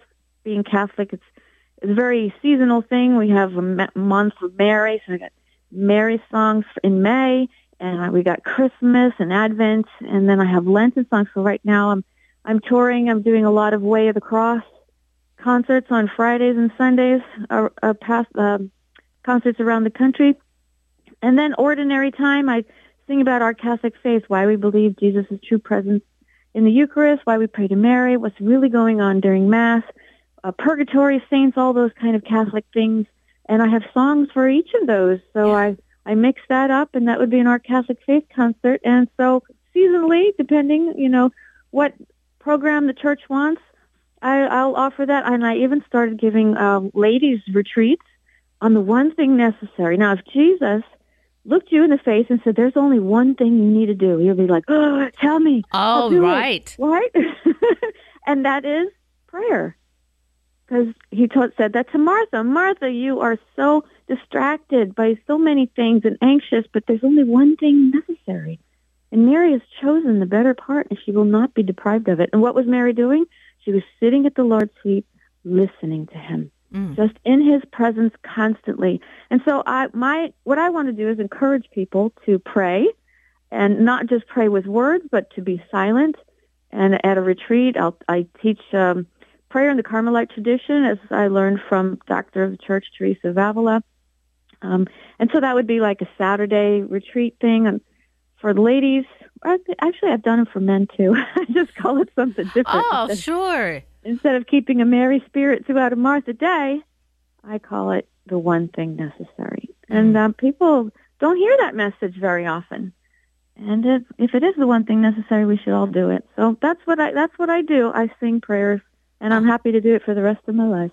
Oh, well, we are so happy to be able to be recipients of that gift, of that beautiful voice. In fact, coming up, you can see Donna Cori Gibson live at Holy Redeemer Catholic Church on Palm Sunday. Well, you've done so many recordings. Donna, what was the very first religious recording that you were able to produce? How long ago was that? Oh my goodness, that was in 1995. Really? And and and some of the songs from that album I'm still singing today, and they're still bestsellers. They're still intimate, like "Lovely Lady Dressed in Blue." Everybody loves that song. I, uh, Jesus' True Presence in the Eucharist song called "Trust in Me" is on my very first one, and the Golden Arrow Prayer. I don't know if you're familiar with the oh, Golden for Arrow sure, Prayer. yes. So my label, my record label, is Golden Arrow Music because I want all the prayers I do to be a, a balm of reparation to the two hearts of Jesus and Mary. So I have to, I had to sing the prayer, and I even put that on my program so people can sing along with me when I do an Our Catholic Faith concert. I talk about Jesus' true presence in the Eucharist. I sing the Trust in Me, which is on the first CD, and then we go into the Golden Arrow when we sing together reparation prayer. Maybe make a spiritual communion there, sing that too as well. And uh, when I was trying to promote that one, I, I sent it up to some Marian conferences that were going around the country, and um, one of the guys he he he let me sell it in his bookstore, but Dana was supposed to sing that weekend, and um, she wasn't able to make it. She was going to sing the Rosary, so he asked me, "Can you sing the Rosary?" And I was taught to always say yes and figure it out later. but actually, I had sang the Rosary because when I was in New York, I had a, an hour commute from from Jersey to the city or from Long Island to the city, and I always played my rosary in the car like everybody else. And so one day I decided to sing it, and so I had this great melody, and I I remember feeling all tickled inside, thinking, "I bet Our Lady loves this." As I sang the rosary, and you know it takes twice as long. That's why Saint Augustine says singing is praying twice, right? Because it takes twice as long. That's But anyway, right. so I had it. So all I had to do was record it real fast. I sent it to him, and he he loved it. He said, "I want you to come sing it for our conference." And then everybody wanted a copy, so I had to record it. And that's been the mainstay of this music from the beginning is, is the rosary. has helped me keep going and, and finance all the other CDs, and it's all because of Our Lady. Oh. Donna, we have a saying here at Mater Dei Radio, a radio station that was started because a group of people wanted to pray the rosary on the air. That we Ah. don't always get what we want, but Our Lady always provides what we need. And Absolutely. we are I just call her my pushy Jewish mother in heaven. she just twisted my arm. our mama in do it. heaven for sure. Mhm. Well, Donna, we are so excited to have you join us here in the Pacific Northwest. I'd love to talk a little bit more about your concert that is coming up, but I am coming up against my break. Can you stay with me through the break so we can continue our discussion in the next half hour? Absolutely. And it is 823 at Mater Dei Radio. It's David and Brenda with you on the morning blend this last week of March. Pretty unbelievable. So rolling right through it. Hey, one of the ways you can support Mater Dei Radio through our vehicle donation program. You have an old car, truck, boat, motorcycle, RV. You can donate that vehicle to Mater Dei Radio's vehicle donation program. Quick and easy, and a likely tax deduction for you as well. It's Mater Dei Radio's vehicle donation program on our website at materdeiradio.com or through the Hail Mary media app. Support for Mater Dei Radio comes from our Leadership Circle members, including Dr. Mark Bianco, family dentist. Dr. Bianco practices family dentistry in the neighborhood of 122nd Avenue and Stark Street in Southeast Portland. Dr. Bianco, family dentist, online at biancodentistry.com or 503 252 1722. That's 503 252 1722. Many Christians are familiar with the story where the Pharisees bring a woman caught in adultery to Jesus and try to test him for charges against the law of Moses. Jesus had been showing all sorts of mercy that was unusual to them, eating with sinners and tax collectors, driving demons out of Gentiles, and even curing people on the Sabbath. They thought they could trap him, but Jesus bent down and began to write on the ground. We can assume he was writing out their sins. He then said, Let the one among you who is without sin be the first to throw a stone at her. And in response, they went away one by one. Jesus then said, Has no one condemned you? Then neither do I condemn you. But Jesus continues, Go and sin no more. It's fine for us to meet people where they are at with mercy, but we can't just leave them there. We must help them come to a place free of sin in their lives. This is Matt Maloney from knowthefaith.net. Support for Mater Dei Radio comes from our Leadership Circle members, including University of Portland, dedicated to excellence and innovation in the classroom. Ranked as one of the top colleges in the West by U.S. News and World Report, the University of Portland is home to robust undergraduate and graduate programs in its colleges of arts and sciences and its schools of business, education, engineering, and nursing. Learn more at up.edu. Is God calling you to do something different with your life? Join Mater Dei Radio's team as our new grant writer. Shape the future of Catholic media through this dynamic part time position, offering you competitive pay and an exciting opportunity for remote work with flexible hours to suit your schedule. Get more details on the grant writer position and how to apply at materdeiradio.com. That's materdeiradio.com to join us on the bridge between your faith and everyday life at Mater Radio. The Morning Blend, brewed in the Pacific Northwest, guaranteed fresh every day on Mater Dei Radio, the station dedicated to the Blessed Virgin Mary. And it is 826 at Mater Dei Radio. Hey, have any plans for spring break this week? We'll give you some ideas coming up in the news. And like the multiplication of the loaves and fishes, an empty ciborium fills with hosts. I'll have the story of a possible Eucharistic miracle right here in the U.S. coming up in three minutes. This is Dan Bremnes, and he knows. And we are David and Brenda on the Morning Blend right here at Mater Dei Radio, the bridge between your faith and everyday life. I know you struggle and you're wrestling with unbelief. You feel the fire growing cold. Your broken heart is beating heavy like the air you breathe. You're in this valley all. So, where do you turn? Where do you go? Well, He knows every pain, every tear that you've cried, every single part of you.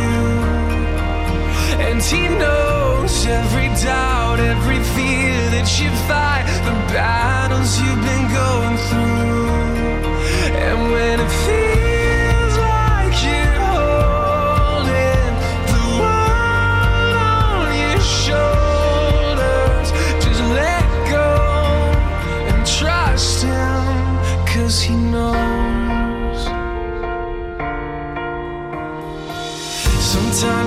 Life we taste the bitterness of suffering. It always leaves us asking why. But I believe that there's a reason for everything. If we could see through his eyes, cause he knows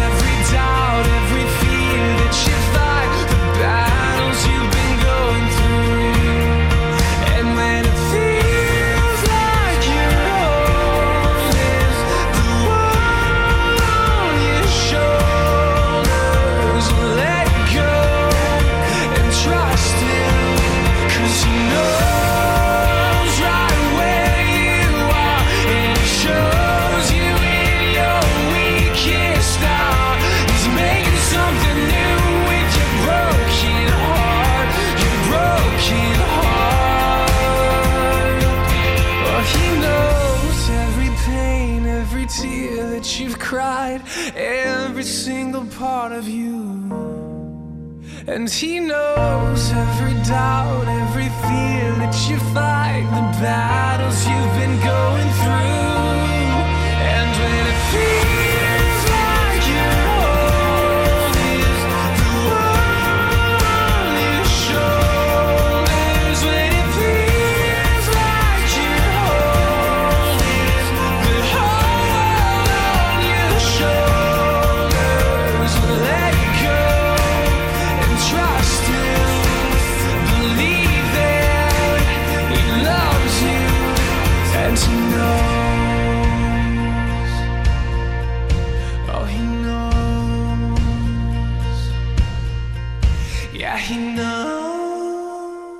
That is Dan Bremnes, and he knows. It's 8.30 at Mater Dei Radio, the bridge between your faith and everyday life. And in your news this hour, the Archdiocese of Hartford is investigating a possible Eucharistic miracle that may have hap- taken place during the celebration of the Mass at St. Thomas Catholic Church in Thomaston. Now, March 5th, at the conclusion of Mass, Father Joseph Crowley announced that a Eucharistic minister witnessed something unexplainable as he was distributing communion. One of our Eucharistic ministers, he said, was running out of hosts, and then suddenly there were more hosts in the ciborium. God just duplicated himself. An emotional Crowley told the faithful there. Now, it was reported that the Archdiocese of Hartford is looking into this possible miracle. The Vatican endorsed exhibit of Eucharistic miracles of the world featuring documentary evidence of 152 such miracles. Wow. Isn't that incredible? That is, that is. I, uh, I, I want the details of that um, to know, like, it filled, Yeah. like, how much? Our cup runneth over. Was it just overfilled? Yeah. I love it. Well, Pope Francis on Sunday offered prayers for the victims of a deadly tornado that struck parts of Mississippi and Alabama Friday night, cutting a swath of ruin across the impoverished Mississippi Delta. The tornado killed at least 26 people and left twisted piles of debris where homes, businesses, and neighborhoods once stood. Now, speaking after his weekly Angelus reflection in St. Peter's Square, the Pope included victims of the storm among those suffering around the world from war and natural disasters. On Sunday, President Joe Biden issued an emergency declaration to speed federal aid to the area, adding that he and First Lady Jill Biden are praying for the victims of the storm. Now, Bishop Joseph Kopacz of the Diocese of Jackson, Mississippi, issued a statement Saturday pledging the support of the Diocese Catholic Charities Disaster Response Team, saying at this time we join in prayer for all those affected by the storm that crossed our state and for the repose of the souls of those who lost to these devastating tornadoes. Well, this is spring break week for Oregon kids. So if you're planning a staycation, how about checking out one of the country's oldest amusement parks? Oaks Amusement Park in Portland's Sellwood neighborhood is open this week for its 118th season. Wow. Incredible. Have you been there recently, the Oaks Park? Uh, I don't know. Maybe. yeah. It seems like it, we've, we're taking kids there so much. Yeah. Uh, it's hard to remember everything. Great place. So the hours are from noon to 5 p.m. through April 2nd, no matter the weather. Now, Oaks Park has a great history. It opened two days before the Lewis and Clark Centennial Exposition on May 30th, 1905. It was first created as a trolley park to give streetcar riders a place to go on the weekends, but it's more, much more than that now, of course, with carnival rides, including the relatively new Adrenaline Peak roller coaster. It's got a really steep incline. Is goes- that the yeah. one that goes? It's got a Yeah. little loop on it. Yeah, because I've think- been on that yeah, one. That's that's fun. So that's there, of course, along with other carnival rides. You got uh, midway games, miniature golf, and of course the very popular indoor skating rink that's open year round. Isn't that the floor like it's a floating floor? Like the is, is, is am Oh. I am I imagining that or is that I don't know. Is that correct? I got to look that up Look for that some one up. reason. Yeah, I will do that. uh, so that'll be open from one to five during uh, spring break for open skate. Additional skating hours vary by day with special times for young children, and then they have some times for the 18 and older skaters. You don't want the little kids, you know. You don't got- run yeah, them yeah, over. right? So you got the older kids in there at their own time. Well, about 300 people gathered Sunday morning in Esther Short Park in Vancouver to honor the mother and daughter whose bodies were found dead last week. Many wore red for Michelle Melendez, 27 years old, and pink for her daughter Layla, who was seven. Some wore purple shirts with a photo on them. Family and friends and community members left flowers, balloons, cards, and stuffed animals and other trinkets on the table. Now, investigators say the two were last seen the morning of March 12th with Melendez's former boyfriend, Kirkland Warren, who was barred by court order from having contact with her. Melendez's mother reported the pair missing March 18th after she couldn't reach them for their regular video chat session. Their bodies were found last Wednesday in a rural east area east of Washougal. Now, Warren, whom Vancouver police had named as a person of interest in their disappearances, though, has not yet been charged. Well, this is an interesting new study on walking. It shows Americans took fewer steps during the height of the COVID 19 pandemic, and they still haven't gotten back to their pre pandemic levels. So the study used data from 6,000 participants who wore activity trackers for at least 10 hours a day over multiple years. Now, the results showed that people who took the fewest steps were socioeconomically disadvantaged, under psychological stress, or were not vaccinated. Age made a difference as well, but in an unexpected way. So people over 60 were not impacted by the pandemic, the study found. They continued to keep their steps up. It was younger people between 18 and 30 whose step counts were most impacted. So, why are steps important? An earlier study found that overweight people could lower their risk of obesity by 64% by increasing their steps taken from about 6,000 a day to 11,000 per day. Do you have that little app on your phone where, you know, I did, I have it on my phone, my little uh, Fitbit on my wrist. Oh, you do? It- Okay. It, marks them too. And I like that because it also tells me my heart rate. And my Fitbit, though, like a little, you know, just a little nagging reminder 10 minutes before the hour, it'll always buzz at me. Yeah. I, of course, have to look because I think that it's some kind of a message. And it is. It just says, well, you've got 250 out of 250 more steps to take. Yeah. It, it, it wants me to get up and walk 250 steps at least every hour. Does it have a little celebration at the end when, when you I hit to- 10,000, Yeah. it, I get little Yeah. fireworks. That's right. I see them in your office. They go off, and it's pretty amazing. well, the Oregon state tree is dying off in some parts of the state because it can't survive the hot summers. Now, many trees dying off in parts of the Klamath Mountains and southwestern Oregon. And, well, Max Bennett, an Oregon State University Extension forester, led a recent study which estimates approximately a quarter of a million Douglas firs died off between 2016 and 2018, with the die off getting worse in recent years. The prevailing theory is that wildfires have cleared the way for Doug fir trees to take root in new places, specifically lower elevations that are hotter and drier. Bennett explained when a drought comes along, well, those trees get particularly stressed for lack of moisture become vulnerable to various types of insects, and the insects get into the trees and basically, well, take care of the rest of it. Now, those die offs lead to a cycling spiral downward as the dead or dying trees add to a buildup of fuel loads in the forest for the next fire. The forester said, Well, the good news is there are still tens of millions of Doug firs in forest lands across the state. And in sports, after a weekend of Elite Eight games, the Final Four is set in the NCAA men's college basketball tournament, and there are no top seeds left. In fact, the highest seed remaining is UConn, a four seed. The Huskies will face fifth seed Miami on Saturday. The other Final Four game is fifth seed San Diego State against ninth seed Florida Atlantic. Amazing, just the, the Final Four that I had listed, just like that. you got them all. I got them all. Florida, Yeah. Florida Yeah. Atlantic. That yeah. Yeah, you you had them yeah, from sure. the beginning. I, I had that from the start, absolutely. So uh, yeah, that's uh, it, it, that's an interesting Final Four.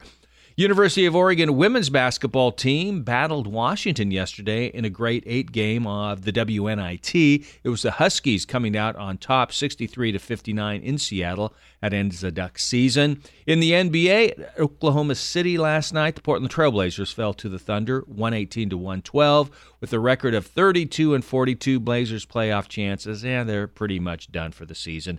Uh, Blazers are at New Orleans tonight. Well, traditionally, the final two weeks of Lent in the Roman Rite are used as an immediate preparation for the sorrowful events of the Easter drama. This is a period of time to focus more and more on the passion and death of Jesus and so accompany him on his way to Calvary.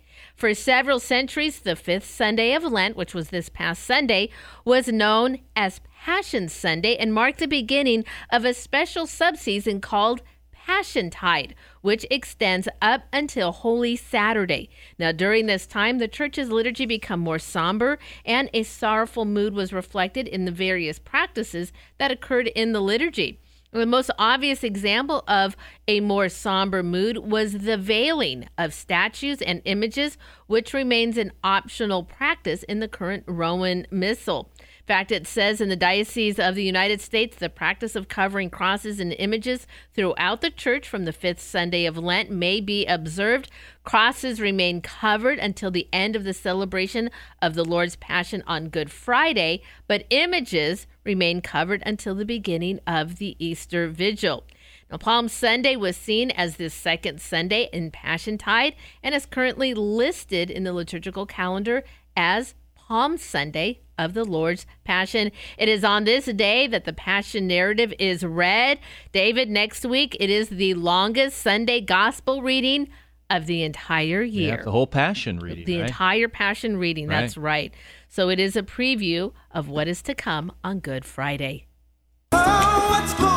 It's time to find out what's going on in our Catholic community.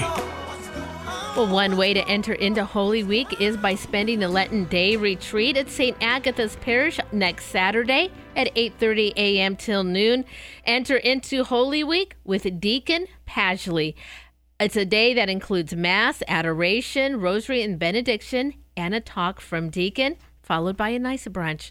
And remember, you can find details on these and other events. Head over to the community calendar, materdeiradio.com, and the Hail Mary Media app. And we continue our interview with singer Donna Cori Gibson. That's right after the forecast. Support for Mater Dei Radio comes from our Leadership Circle members, including Best Buy in Town Landscape Supply. Since 1984, Best Buy in Town has been supplying the area with landscape products and services, including bark dust blowing, rock, soil, sod, and recycler of yard debris. Located at 2200 Cornelius Pass Road in Hillsboro. Online at bestbuybark.com or 503 645 6665.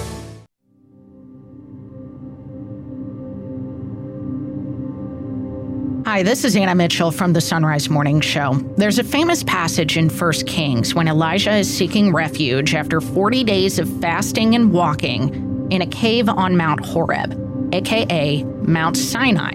Yeah, the same mountain where Moses received the Ten Commandments, which at that time was wrapped in smoke, and the Lord came down in fire, and when he spoke, it sounded like thunder. But it was not so with Elijah which is interesting because this was happening after he had called down fire from God and slayed the prophets of Baal, and after God sent a storm to end the drought on the land.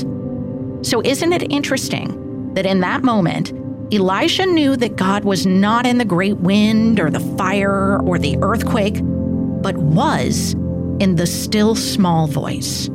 St. Ephrem reflects on this. He says that this was in order to correct Elijah's excessive zeal and to lead him to imitate, according to righteousness, the providence of the Most High, who regulates the judgment of his justice through the abundant mercy of his grace. You know, sometimes I think we can let our zeal get the best of us to the point that we're not communicating God's mercy and grace to others. So I invite you, in this 40 day journey of the Great Fast, to reflect on the often quiet justice and mercy of God.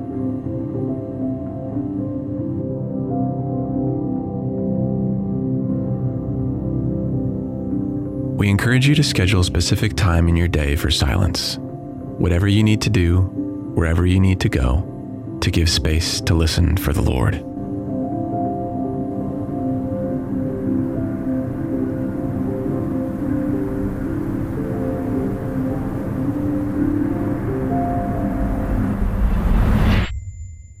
Are you an early riser or commuter who desires to attend daily Mass but can't given your current work schedule? Holy Rosary Parish in Northeast Portland is now offering an extraordinary form of the Dominican Rite Monday through Saturday at 6 a.m., in addition to their 7 a.m. and noontime Masses. It's quiet, peaceful, and approximately 30 minutes in length. The new extraordinary form of the Dominican Rite Mass, Monday through Saturday at 6 a.m. For more information, go to holyrosarypdx.org. Would you like to make your spring cleaning plans a little easier this year? Let Mater Dei Radio give you a hand. If you have a car, truck, van, RV, or boat that you would like to clear out, our vehicle donation program is just the answer. You can donate your vehicle to Mater Dei Radio and get a likely tax deduction in return. It's quick and easy, giving you a real jumpstart to your spring cleaning. Learn more about our vehicle donation program at materdeiradio.com. And it is 845 at Mater Dei Radio. I just had something amazing happen. Tell us about Yes. that. So I'm literally w- looking out the window while you're doing the news. Two beautiful doves just landed on the railing right in front of me and just looked in the window. Looked at you. Yeah, it What's was going like- on in there? I, I, I had to take a glance. It's like, whoa, those are two doves. And then they They flew off. flew off. I caught them. I didn't know what it was, but Yeah. as I was reading, I saw something go by the window. Yeah, never seen that before. That's so, uh, amazing. thank you for showing up. I appreciate that. Mostly cloudy today, high of 54 degrees. Rain tonight, 90% chance, low of 41. And then we got showers for Tuesday, and high right around 50. Currently, it is 37 degrees at the Proto Cathedral of St. James the Greater in Vancouver. And 34 degrees at St. Luke Church in Woodburn. Well, I am continuing now my conversation with the wonderful Donna Cori Gibson. Of course, you might be familiar with her wonderful CDs, some of which you hear right here on Mater Dei Radio. Well, an opportunity is coming up just around the corner on April 2nd. Donna Cori Gibson will be he- right here in the Pacific Northwest at Holy Redeemer Catholic Church in Vancouver, offering a very special concert, one that's going to benefit one of our great Catholic schools in the area. Donna's staying with me through the break because, well, we just had a lot to talk about. Good morning, Donna. Thanks for staying with me. Absolutely. What's what's better to do than talk about the Lord, right? Right. Well, isn't that what lifts us up and inspires us so much? And well, uh, so many are looking forward to this conference. You're so many of us are looking forward to this concert and welcoming you to the area. It's Palm Sunday, that little break as we enter into this uh, holy week of Easter, as we come through the passion, death, and resurrection of our Lord. And we get this little break to celebrate and welcome Christ on that Palm Sunday. So tell our listeners a little bit about how, even in the middle of Lent, that time where we're repentant and sorrowful, that we can still look to the Lord with joy and love and rejoicing. Well, absolutely. That's uh, exactly what joy in our heart is supposed to be. Is keep thinking of the future of our eternity in heaven. That's our joy, and that having that vision helps us to endure the sorrows and the crosses of this life. And remembering that throughout Palm, Palm Sunday and Passion Week is actually a great reminder of what we should be thinking of. So when I'm going to be giving the concert, um, I'm going to be talking about that joy and that hope, the receiving of the life of Jesus' true presence in the Eucharist is what they asked me to, to sing about. And um, so I already shared a little bit about what I do for that. And then divine mercy, because that's the hope of life everlasting. God wants everybody to get to heaven. And he's like a beggar, a, a love, a lover and a beggar. He just wants us to love him back. And he gives us everything if we just say yes to him. And he shows us his love through the passion because love is not warm and fuzzy feelings. War, love is sacrifice. And, you know, they might say, people might say, well, what's the secret of a happy marriage? It's communication, but it's not. It's sacrifice. Being willing to give up your will for that of another, being willing to lay down your life for that of another. And Jesus demonstrates that perfectly for us in the Passion for in this uh, Holy Week. And then why? So that we can be with him forever in heaven, enjoy and eternity, and bring so many souls with us as we go. Oh, and you just think about the choirs of angels that will be singing his praises. It's just wonderful that we get perhaps a little taste of heaven if we were to attend the upcoming concert. Well, Donna, just for our listeners who maybe just are tuning in, let us know a little bit about how that concert will run because, along with your inspiring and beautiful voice, you do share a message along with this. It is coming up on April 2nd. It begins at 3 o'clock. It's that hour of divine mercy. Is that where you're going to begin? You know what? Probably, pro- because it is three o'clock. I'll probably start with the three o'clock prayer. I like to explain to people um, why we pray the three o'clock prayer, and that Jesus attaches a little promise to that, and then makes them want to pray it even more. So we'll pray that, um, and then we'll. I'll probably talk about the five points of the Divine Mercy devotion, as the nuns from Poland asked me to. So uh, I have to honor them and share that. I'm not allowed to just share, uh, just sing the chaplet but I have to explain the devotion, and, all, and the chaplet is only one of the five points. So I will share the five points, and we'll. Um, one of them is trust, Mm. and so then with the trust, I sing that "Trust in Me" song that I was just telling you about earl- um, in the last segment, and we'll talk about Jesus' true presence in the Eucharist and Scripture for why we believe Jesus is truly present in the Eucharist, and and what a wonderful thing it is that He is truly present in the Eucharist, and He's with us always, and and so I just try to share my my love for Jesus' true presence with others so that they can catch it, catch the fire and want to spend more time with him and really have everything because that is the one thing necessary is to spend the time with him. And and why not with him where he is? Because he's not just spirit but he's spirit and flesh just like you and me we're spirit and flesh. And he stays with us. He found a way to stay with us in you know in the flesh. So we could actually go and be with him and sit at his feet just like Mary at Bethany did. And so I, I it's my hope that I can just communicate a a fire of love for for the Lord and that really nothing else matters except loving God and loving others for the sake of God so that they could get to heaven as well. Mm. Amen to that. Oh, Donna, I can't help but just smile listening to you. And I am really looking forward again to this concert event coming up on April 2nd. Well, before we go, Donna, I would love for you to remind our listeners about where your webpage is because there, there's also so many resources that you just offer to those who uh, are interested. And also, there's ways for them to connect with you that perhaps maybe a ministry or a parish would love to host you to one of their retreats or a concert also. Where can they find all that information? At my website, donnacori.com. Cori is spelled C-O-R-I. And while you're there, you can listen to lots of music that I have, watch some videos, and you can get some free music downloads for yourself. I'll send you two of my very best songs right to your email oh. if you are interested. Oh, that would be absolutely perfect because, boy, if this was like on one of those old CDs or tapes, I think that many people would probably wear them out for sure. Well, we are Yeah. just, oh, we are just so excited. And, uh, Donna, thank you so much for your time today. We appreciate it and we look forward to having you here in Vancouver. Can't wait. I'll see you then. So again, that is Donna Cori Gibson. That concert coming up April 2nd. It is Palm Sunday. It begins at 3 o'clock at Holy Redeemer Catholic Church in Vancouver. Adult tickets are $10. For children, it's 5 but no family's going to be paying more than $30 because that is the maximum they were going to charge.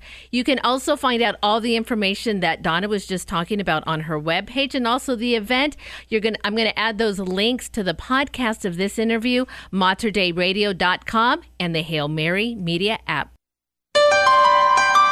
And it is 8.53 at Mater Dei Radio. David and Brenda with you on this Monday morning. You know what this Monday evening is, 7.30. Oh, uh, does it have to do with some stones that are alive? It does. That's Living Stones. Absolutely. Wonderful program with Deacon Harold Burke Sivers and Ken Hellenius. Just wonderful, wonderful locally produced programs right here on Mater Dei Radio. Voice of the Shepherd on Tuesday, Blazing the Trail Wednesday. Hey, Friday. View from the Pew. You know Yes. that program. I like ya? that program a lot. That's a good program with Brenda and uh, Deacon Scott. So anyway, lots of wonderful local programs right here on Mater Dei Radio. If you go to our website, get, click, click on the Get Involved menu. You can click on the radio programming schedule as well. Print yourself out a full schedule, 24 hours a day, seven days a week. That's at materDeiRadio.com or through the Hail Mary Media app. Support for Mater Dei Radio comes from our Leadership Circle members, including Dr. Mark Bianco, family dentist. Dr. Bianco practices family dentistry in the neighborhood of 122nd Avenue and Stark Street in Southeast Portland. Dr. Bianco, family dentist, online at biancodentistry.com or 503 252 1722. That's 503 252 1722. Do you want to live a truly authentic Catholic life? This is Deacon Harold Burke Sivers, and Monday nights at 7:30, Ken Hellenius and I team up for Living Stones. This dynamic weekly show will help you deepen your relationship with Christ and His church with practical ways that you can grow in faith, participate more fully in the liturgy, and practice charity towards all. Join us for Living Stones, Monday nights at 7:30 on Modern Day E Radio, the bridge between your faith and everyday life. The Morning Blend with David and Brenda, a double shot to start the day on Mater Dei Radio. 855 at Mater Dei Radio. One last look at your forecast this morning. Cloudy skies today, high of 56 degrees. Rain rolls in tonight, low of 42. Then we have an 80% chance of rain for Tuesday, along with a little wind, high of 51. And then yeah, Thursday, I'm you know kind of looking out there, eh, maybe a little nice, maybe a little sunshine. So uh, look forward to that midweek. It is currently 36 degrees in the Rose City. And closing out our show today, here is Steve Angrisano in a rightful place. You are listening to the Morning Blend right here at Mater Dei Radio.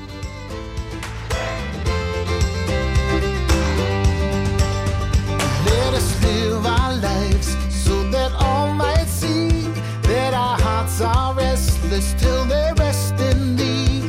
Let us build your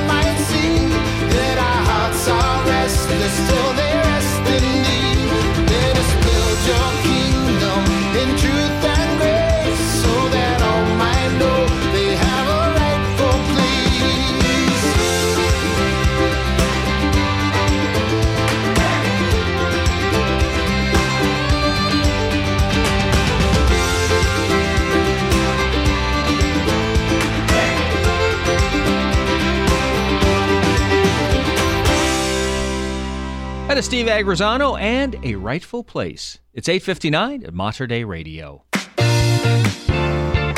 David and Brenda with you on the morning blend. Can you believe it? We made it through a Monday. Made it through the Monday. It's know a if I good could do start it, of the yeah. week. I'm looking forward to this week. Great things are happening. When I came in this morning, I was kind of tired. You, you saw me yawning, but you know what? I woke up. It just took me to Yeah. slap you around a little That's bit, right. dump some water on your head, said, get in there. With three big cups of coffee, ready to go. you were ready. That's it. Oh, great Monday show. So, yeah, we got a great week ahead. So, stay with us here on the Morning Blend. That is going to wrap it up for us on the show today. So, it is a Monday. We talked about this. That means our friends Deacon Harold Burke Sivers and Ken Hellenius going to be joining us this evening at 7:30 with Living Stones. But you can always check out the podcast. It is Yeah. always posted in the afternoon, and you can have access to it on our webpage at materdeiradio.com and the Hail Mary Media app. Have a very blessed day.